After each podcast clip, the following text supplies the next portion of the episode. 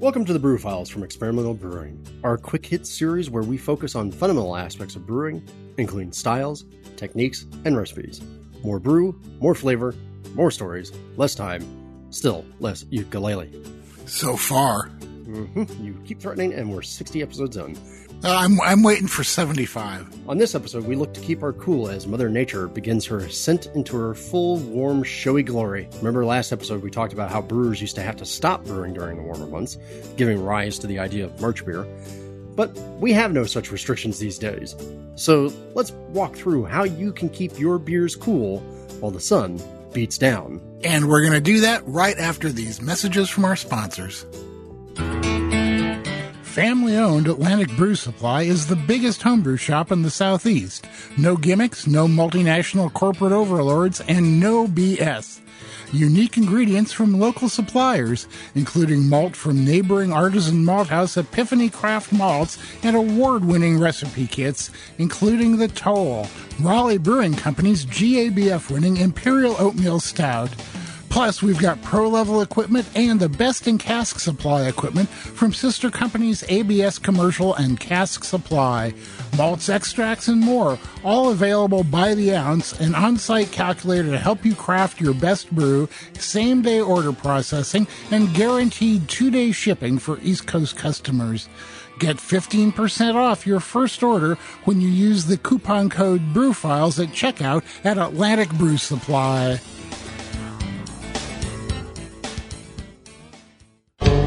Getting accurate measurements of your beer is one of the keys to improving your brewing. The Pro Series hydrometers from Brewing America will help you help your beer. These American-made NIST traceable hydrometers are accurate, easy to read, and the kits come with a cleaning brush and cloth and a borosilicate test flask that uses half the sample size of most flasks. That means less beer for testing and more beer for you. Brewing America is a small, family-owned business of husband and wife veterans, so when you buy a Brewing America hydrometer, you're not only getting a great piece of equipment, you're supporting the people who support America. Brewing America hydrometers are available on Amazon or at w w w dot brewing america dot com. Explore the history of tart, fruity, and refreshing Goza-style beer with the latest book from Brewer's Publication, Goza, Brewing a Classic German Beer for the Modern Era. Written by award-winning veteran brewer Fal Allen, Goza includes twenty-seven recipes, including Sea Quench Sour from Dogfish Head Craft Brewery and Reuben Brewer's twenty seventeen Great American Beer Festival gold medal-winning Goza.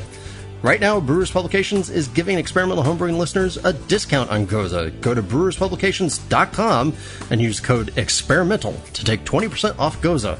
That's right, you'll save twenty percent when you use code EXPERIMENTAL at brewers publications dot com.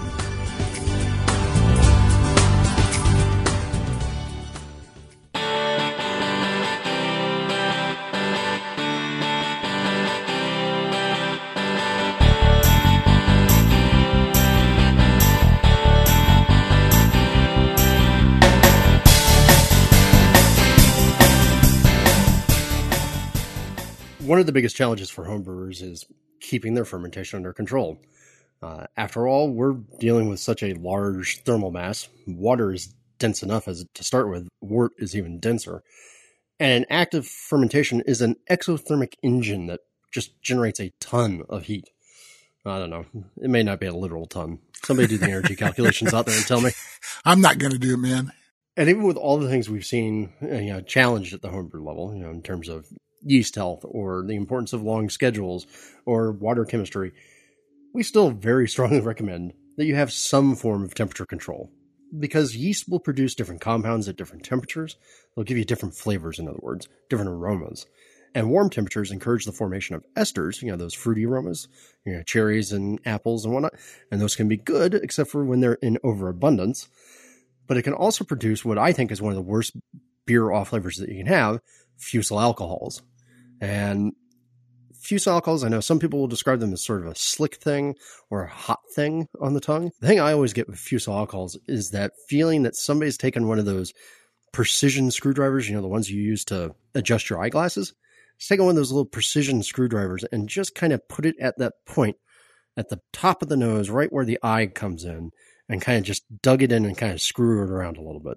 if you can't tell, I really hate fusel alcohols and spend most of my brewing life trying to figure out how not to make them. I kind of relate them to the classic nail polish remover thing. And these are important things. I do not like fusel alcohols. I do not think fusel alcohols have room in just about any style. I mean, like about the only time I think you can say that you can have some fusel alcohols and have them give a good character to thing is some of your stronger Belgian beers or maybe even some of your stronger barley wines. But even then, when we tend to generate fusel alcohols at the homebrew level, boy, do we really tend to generate them. Denny, any other thoughts about why we want to keep our fermentations cool? I think that uh, those are probably the two main reasons for me right there. And as we said in the March Beer episode, warmer fermentations tend to go a little bit squirrelier. So the more cool you can keep your fermentations, generally the cleaner your beer is going to be. And, well, generally I prefer clean beer. Yeah, me too, man. Uh, and that's why even with ale fermentations, I try and keep them down in the low sixties. Uh, Belgians, even even that. So first rule about these fermentations and cooling, no amount of fermentation control is going to allow you to slow down the moving freight train that is a rolling fermentation. So get your temperature down to where it needs to be first, or, as we like to do, below. So as a reminder, Denny kind of alluded to it, when I chill my wort down or before I do my yeast pitches, I'll try and get the wort generally down to around sixty-three, sixty-four. Then I'll pitch, and then I'll allow it to rise up to wherever I need the fermentation to be at. Yeah, I do the same thing, man. I try and cool it down to a little bit below my intended fermentation temp because uh, fermentation is exothermic, and it's going to bring it up. Right, and similarly with lagers, you'd want to be down below your lager set point. I tend to do a lot of my lagers at about fifty degrees, so I'll cool the wort down to about forty-eight before I pitch the yeast. Again, keep the wort cool to start with, and you'll have a much easier time, because if you try and take a wort, if you go and you look at older yeast package instructions, they'll always tell you, hey, you know, cool the wort down to yeah the seventies, you know, get it get to like seventy-two, and then pitch. If you're pitching your yeast at that temperature, you've already started yourself behind the eight ball, both in terms of ester and fusel alcohol formation, but also in the fact that by the time that you can move a five-gallon mass of wort down a temperature, you've got yeast actively pushing your temperatures even higher. So let's start with it. Every good beer, just like every good child, needs a home. So you need to find a good, appropriate place to house your beer. Uh, we tend to talk about dark interior spaces of the house, so a lot of people will use their closets or maybe a spare bathroom. A cooler or a cooler bag. There have been a couple of new cooler bags coming on the market that are handy for this. And then obviously you got the fun ones like a chest freezer or refrigerator or a cool box, or if you're really special, a walk-in. Wow. Yeah. And I have friends with walk-ins. But really what we're talking about is you want to have a cool and insulated space in an ideal world. I can't even imagine having the space and the drive to build a walk-in. Well, that's why you have friends who know how to do it. Well, I guess that's true, but are they going to come over and build someplace for me to put it to? If you're nice enough. I'll have to try that. Now, before we talk about cooling, we do want to just take thirty seconds to talk about the flip side of it, because if you're Denny, for instance, you live places that are too cold to actually always ferment. So you need some ways to do heating. The classic ones are using a light bulb inside of your insulated box. And just a, a sixty to one hundred watt light bulb generates enough heat. Now, of course, that's going to be harder nowadays that we don't have as many incandescent light bulbs on the market. Yeah, right. You know, I've even seen people uh, using a light bulb, and they put like a can over it to uh, keep the light away from the fermenter. That just seems incredibly dangerous to me. The whole idea is you're riding off of the waste heat generated by an incandescent light bulb. Oh, oh, definitely so. But what I'm saying is if you put a can over it, that's going to contain the heat, and I would think that that would uh, blow up your light bulb quickly. So what a lot of people have switched to is they have the same sort of like that same light socket type of base. They have ceramic reptile heaters that screw into those things. Yeah, that's what I use, man. I use a, a one hundred watt uh, reptile heater bulb, and let me tell you, that thing can crank out the heat. Also, there are things like uh, heat pads and wraps and belts. I really don't like the brew belt type idea that's on the market. Every time I've ever made a beer with those sorts of things, I vaguely feel like they're cooked. Yeah, I, I agree completely, man. Those things are too difficult to control and generally get the temperature up too high in my limited experience with them. All right. So that's heat. And of course, I live in Southern California, so I only have to deal with heating things. Well, never. uh, but I do have to do a lot about cooling, as do most homebrewers. So let's start in the category of basic passive cooling. So the easiest thing that you can do to cool your beer is nothing. However, we don't recommend that. Don't do nothing. Do something. Other thing, is outside. If you are in a place where you have weather that does actually cause coldness to happen, then you can depend upon using your weather. Uh, here in Southern California, I've had friends who use their pool. So they'll go chuck their carboy into the pool on the steps and let the pool keep everything cool. And Denny, I know you've used the outdoors. When I started brewing, I pretty much stuck the uh, the fermenter in a closet in my guest room. Uh, there was no heat in the room, so it stayed reasonably cool most of the time. When I got into making lagers, uh, I would do it during the winter when it was cool outside, and I could uh, set them in a tub of water uh, with an aquarium heater in the water to kind of maintain the temperature. And that was, that was actually fairly effective. So stepping up from just sort of that super passive mode of depending upon what your weather is, let's say that you live someplace hot. What a lot of people, oh, and importantly, dry.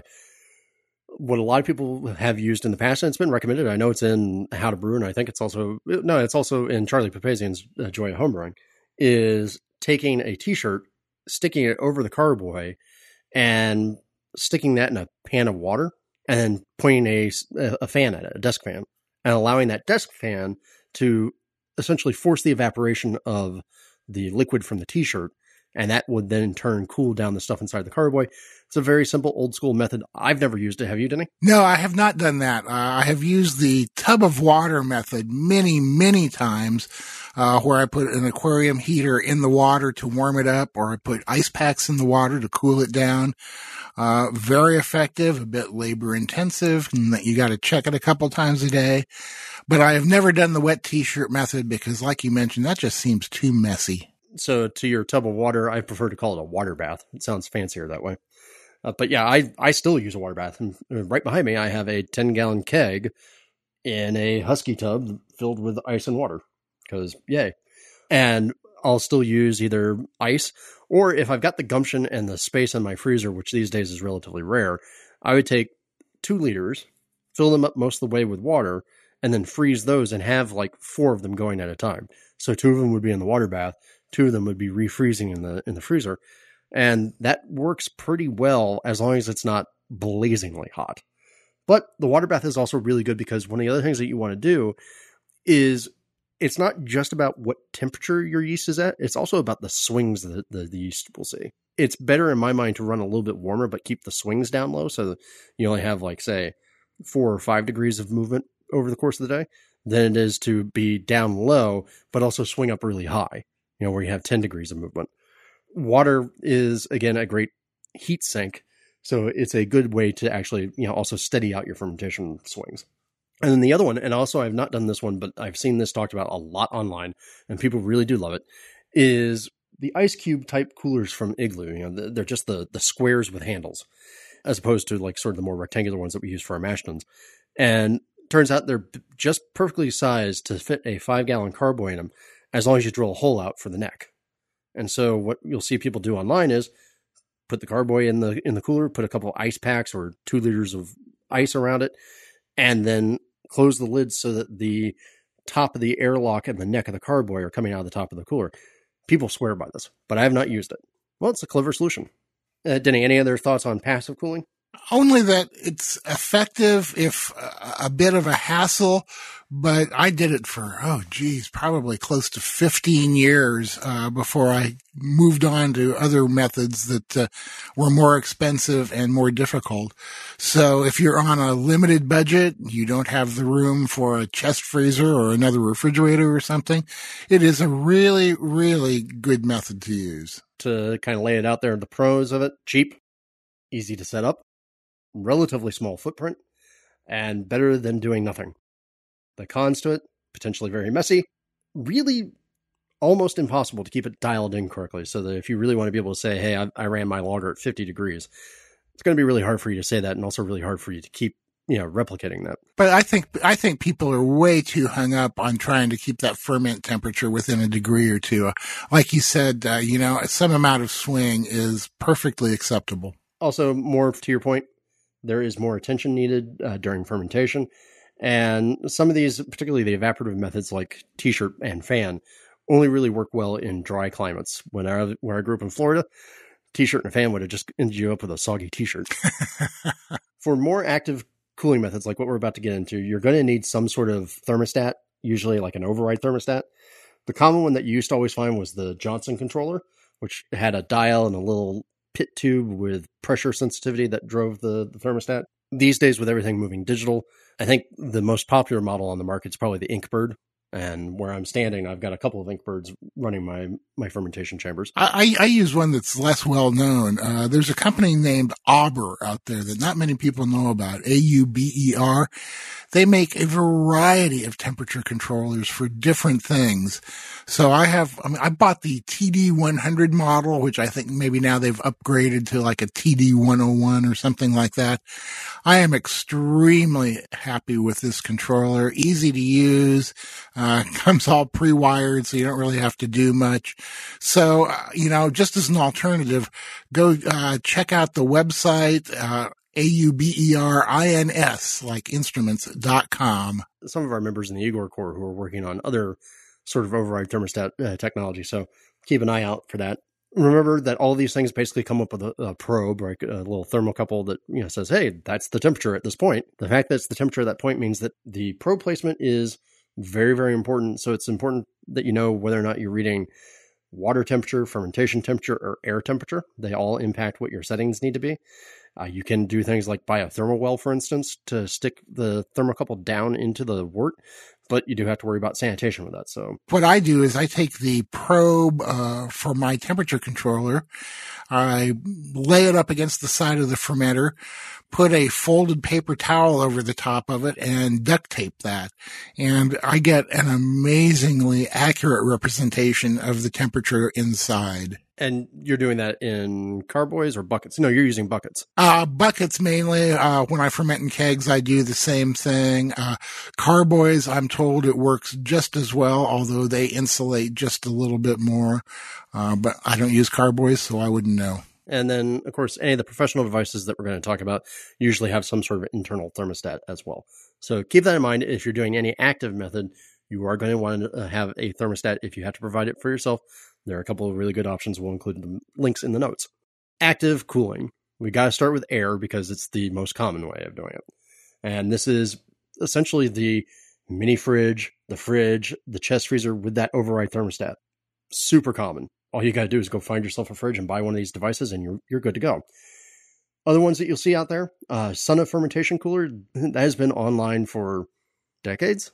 It's been on there for a good long while.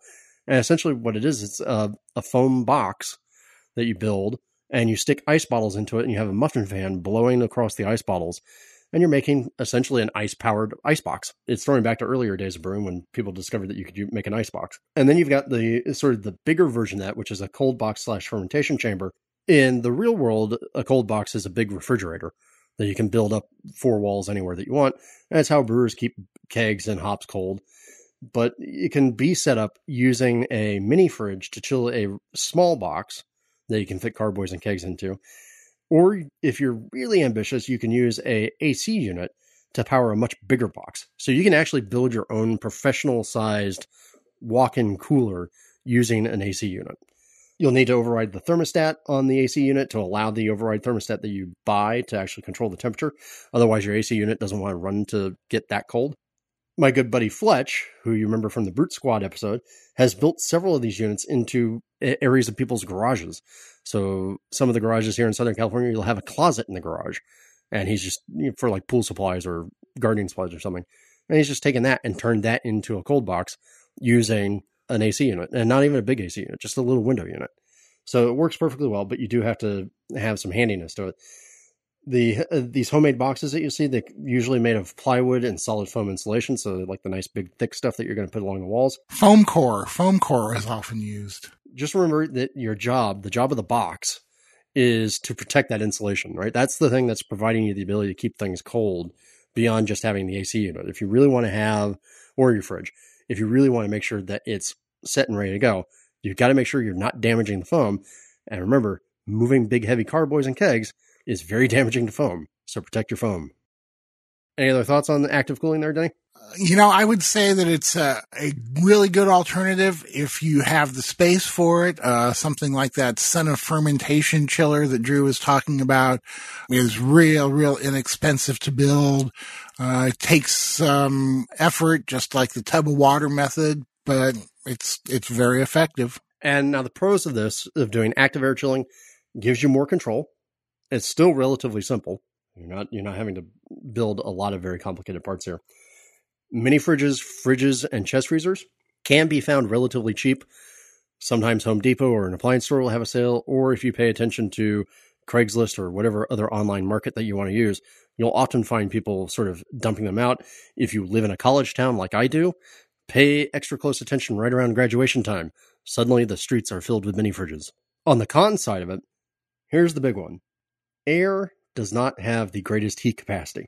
Therefore, it's not the best or most efficient means of cooling something down. So usually you have to have your airspace to be almost ten degrees colder than what your target temperature is, particularly if you're dealing with an active fermentation. And it takes a while for air to actually cool down your liquid. So again, this goes back to our previous first rule, which is make sure your wort is down to temperature first before you try anything else. Air is not the greatest in terms of cooling. Liquid's much more effective, but liquid's messy. The other thing that you also have to do is for any of these enclosed spaces, if you're making yourself, a, modifying a chest freezer, if you're making a fermentation chiller, you're doing any of this sort of stuff, you have to watch out for condensant. Condensation of, of moisture coming in from the, the air will create mold, and mold is no good. Okay, so moving on, that's active air cooling, and I think that's where a lot of people end up. Other things that you can do, again, going to kind of an old school method, we're going to look at some immersion cooling. And in the old days, these were called atemperators. So the idea was it was something that you could use to temper the temperature of your wort. So you'll see some of these like liquid cooling circulators. So usually like ice water stored in a cooler or a fridge, or even glycol, and we'll get more into glycol in a little bit, stored kind of in a cold spot, like a bucket inside of a chest freezer. You can pump that with a submersible pump and up through these atemperator coils. So the most obvious homebrewed example that I can think of, or most obvious example for homebrewers, is the S S Brewtech F T S S system that they have, which is essentially a stainless steel coil designed to fit down into the wort. And then the cold liquid circulates through that stainless steel coil, takes heat out of the wort, and returns it back to the bucket to be cooled down. There's nothing wrong with just using an even more homemade solution, which is to go get a stainless steel immersion coil. You can do that as well if you want to make your own system. And there is a long, long history of these being used in professional brewing. I remember going and doing the De Hoffman tour in Bruges in Belgium. And as you're walking over the old fermentation floor, you look down and you can see the old metal tubs that they fermented in. They're open, and they all had copper atemperators dropped into them. So that was how they used to keep the wort cool there.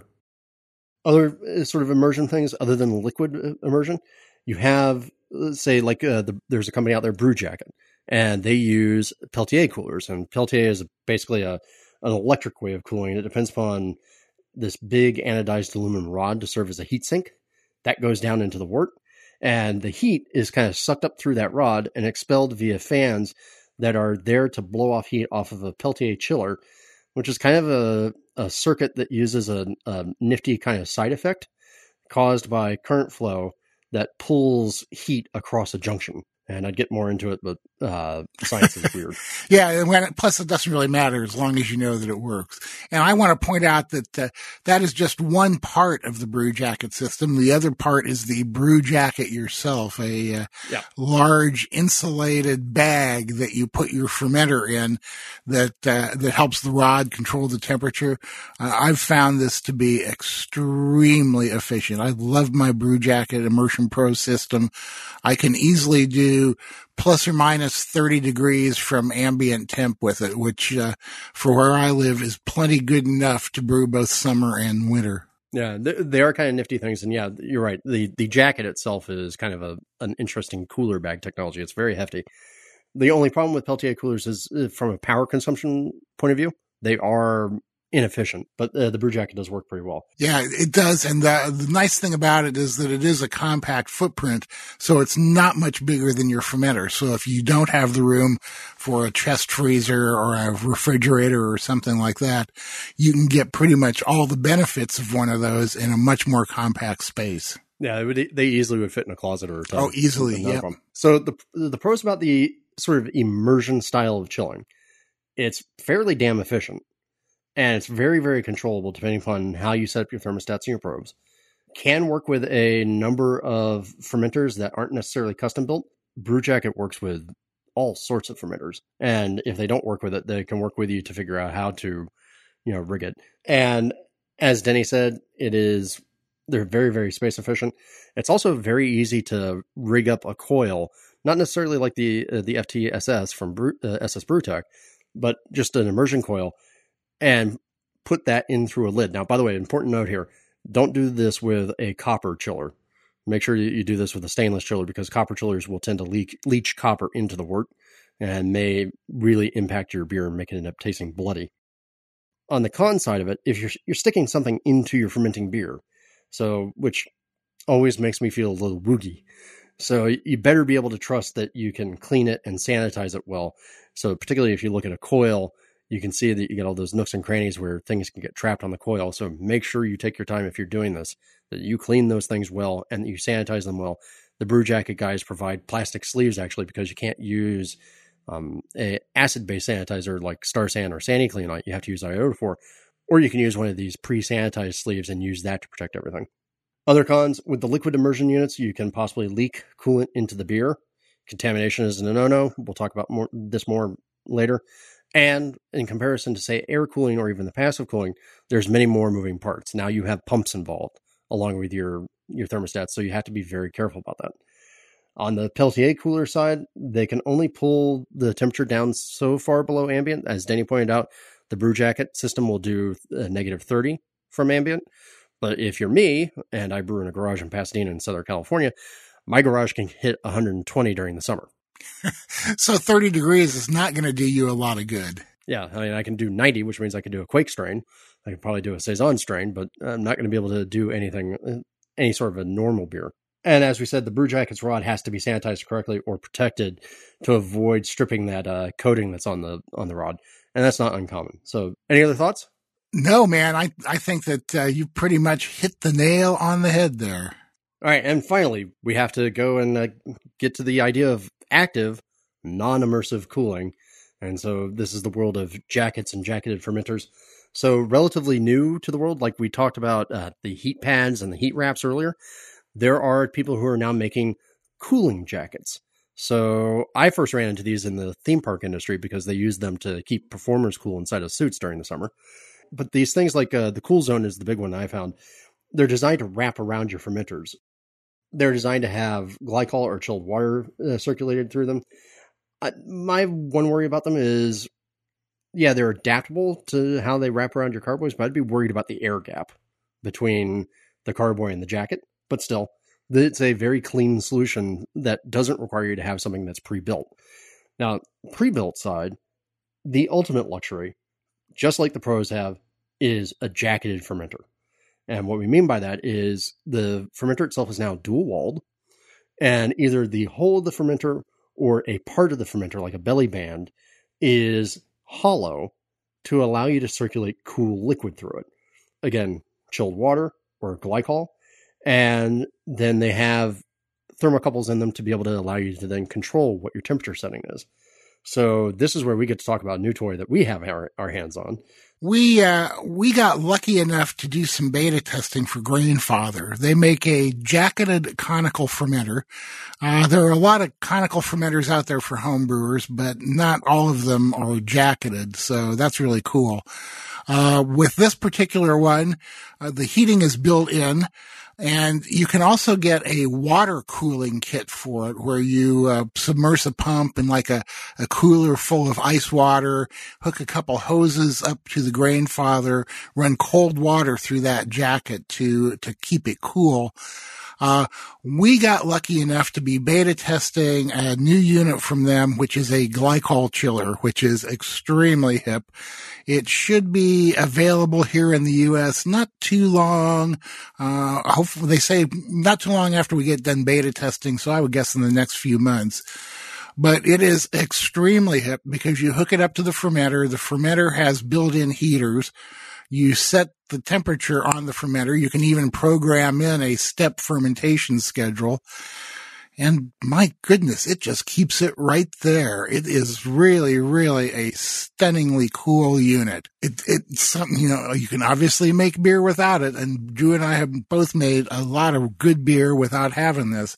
But if you have the money and the desire for some cool toys, this is definitely a cool toy. Both of these are, to my mind, these are the ultimate idea for how you can be, you know, more like the Prozone, or at least more controlled and be more flexible. That glycol unit that Denny just talked about, it's designed to handle and control four different fermenters at once.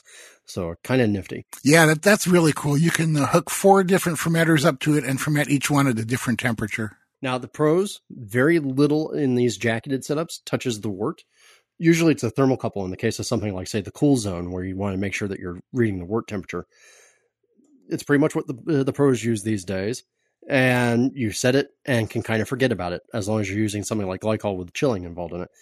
So the fancy units like that Grainfather system will even actually let you program the steps so that you can say, hey, on day three, make sure that you rise to, you know, sixty-five degrees, and day seven, start crashing to fifty. And it's re- really kind of nifty to do that.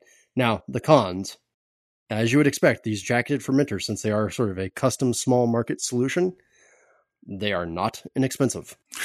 No, they are not inexpensive. Yeah, so you need, you need to actually really seriously think about it, what you're doing there. You could also, if you're not careful, these solutions can be so efficient that you could actually freeze part of your beer. And I, and I, I kind of did that. I uh, went to do a trube dump in mine the other day, and the trube in the bottom of the fermenter was about half frozen. Uh, I was lucky that I managed to get it to come out, though. And then also, because there are more moving parts in these systems, they can be possibly more prone to failure. So you do have to be aware about this. It's a more complicated solution. But man, if you can do these things, if you have that set of gumption, uh, really kind of cool. Really great ideas. So now we've talked a little bit about it. We kind of danced around it. We've been talking about chilled water and chilled glycol. So let's talk a little bit about the, those chilling fluids that you're going to use in either the immersion temperators or the active jacketing cooling. Water or ice water, you store it in a fridge to maintain the heat and or to maintain removing the heat. And you use a submersible pump to in a bucket to move the cooling water out and into whatever solution is that you're using. So a stainless steel coil and a temperator, a jacket, something like that. And then it returns back to that bucket, and you can, you know, use that to keep things going. If you're using ice, you know, you, if you're like, if you're using it in a cooler, you may need to top the ice up every day. You might even need to top up the ice every day, even if you're in a chest freezer. You know, you're going to be putting heat into that solution. And I've seen many, many designs for people using this and doing this. It's not very complicated to put together. Uh, you just need to basically plug your pump into an override thermostat and then have that thermocouple into the wort or somehow measuring the wort temperature, and it will kick the pump on and off automatically. That's the very simple version of it. Yes, there are much more complicated methods of controlling that you can do, but we're homebrewers. Let's keep it simple. The other one, and this is very important, we've talked about glycol. And it's very, very, very important that we make sure that this is very clear. When we talk about glycol chilling, we are talking about using propylene glycol, not antifreeze.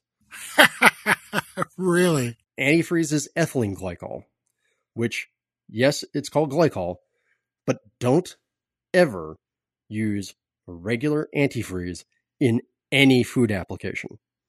Ever. Because again, remember, even with the jacketed fermenters or the temperators, you have a chance of coolant leaking. If you consume ethylene glycol, it does very, very bad things to you. And it's a way of poisoning, and there have been a lot of people killed by it. I've had a dog killed by it, somebody pouring antifreeze in a place where my dog could get to it. I've And you've seen plenty of murders being done with ethylene glycol because it's sweet tasting. So again, do not use ethylene glycol. Use propylene glycol. It's it's used all over the place in the food and cosmetic industry, and it's also sometimes sold as environmentally safe or eco-safe antifreeze. Still, don't use it. Use the food-grade stuff. You dilute it down with water, and what it actually does is it allows the water, or this glycol water solution, to get even colder than water would on its own, right? You know, you get water to thirty-two degrees or zero degrees Celsius, it freezes. And as wonderful as that is, it's really hard to pump ice around. Very difficult. Yeah. So you really want this stuff to stay, stay fluid. So propylene glycol allows the solution to effectively get much colder, which gives it more heat capacity. So propylene glycol, usually you dilute it down, right? Because you're not going to go for pure propylene glycol. And like on the Grainfather glycol chiller, it, they recommend a thirty-three percent, sixty-seven percent solution, thirty-three percent glycol, sixty-seven percent water. Different glycol chillers will have different recommendations, but that's usually about in that area. And what it does is it allows the glycol solution to get down to about one degree Fahrenheit. And so it has a lot of capacity to be able to take heat out of an active fermentation. You can go and buy independent glycol chillers. So the Grainfather thing that they've put together is very snazzy and, and very wonderful and built with homebrewers in mind. But if you want to, there are glycol chillers that you can go buy off of Amazon and rig up your own solution. Uh, I don't have a lot of experience with that, so I can't give you the guidance on it. Denny, I don't think you do either, right? Nope. I wouldn't even try. The best way to, to handle glycol, you know, you can do the bucket in the freezer thing, but really the best way to do it is with a dedicated chiller. So S S Brewtech has a home unit. As we said, Grainfather has one that's currently out on the international market, and Denny and I are beta testing it for the U S market. And if you're feeling handy, you can go and buy a dedicated small-scale glycol chiller. But you got to tinker, you got to futz, there's flow issues, there's things about how far you're taking the chilling down. There's a lot of hard work in there, uh, and you'll want to consult with somebody who knows what they're doing, because I don't. Yeah, I mean, if you want to go this route, I would say just sit back and chill, ha ha ha, until this uh, whole system is available. Or pick up the fermenter now, do the water chilling method, and add the glycol unit later. But the important part is, remember, that there's lots of different ways for you to get your beer down to temperature and keep your beer at temperature while fermenting. Many, many of them are cheap. Some of them aren't so cheap. But you can always have fun doing this and exploring new ideas. Denny, anything that we've left on the table about chilling? Well, you know, I, I think that we just want to emphasize once again that there are many, many ways you can control your fermentation temperature. And the big point is to pick one and use it, and it will really improve your beer. I would say that it may be the single largest improvement I've made in my beer. Uh, I increased my beer quality, and I really decreased my turnaround time by being able to control the temperature so accurately. Yeah, it turns out your yeast play better when they're playing in the right temperature. Yep. Thank you, everyone, for joining us on another episode of The Brew Files. We hope that you enjoyed this look at how to keep your cool. It's a whirlwind tour, we know, but as homebrewers, we're fortunate to have many options, both simple and complex, to approach our chilling needs. There are so many, in fact, that I'm sure we've forgotten probably a good half dozen. What do you do to keep your beer cool? Let us know. Now remember, if you have show ideas, styles, brewers, techniques, ingredients, feedback, et cetera, you can drop us a line at podcast at experimental brew dot com. You can reach us at Denny at experimental brew dot com or Drew at experimental brew dot com.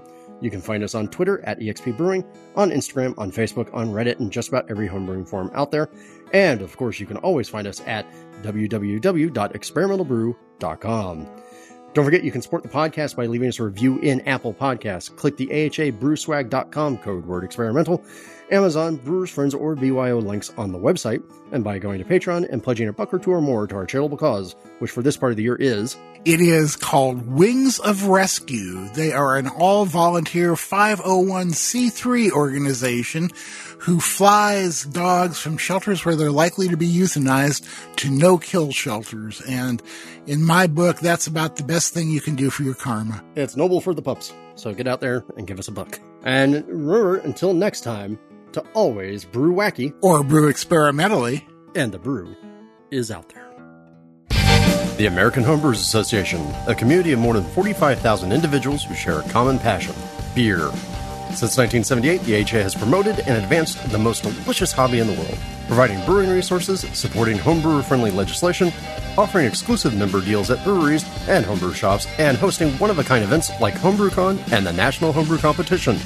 Join your beer-loving peers at homebrewers association dot org.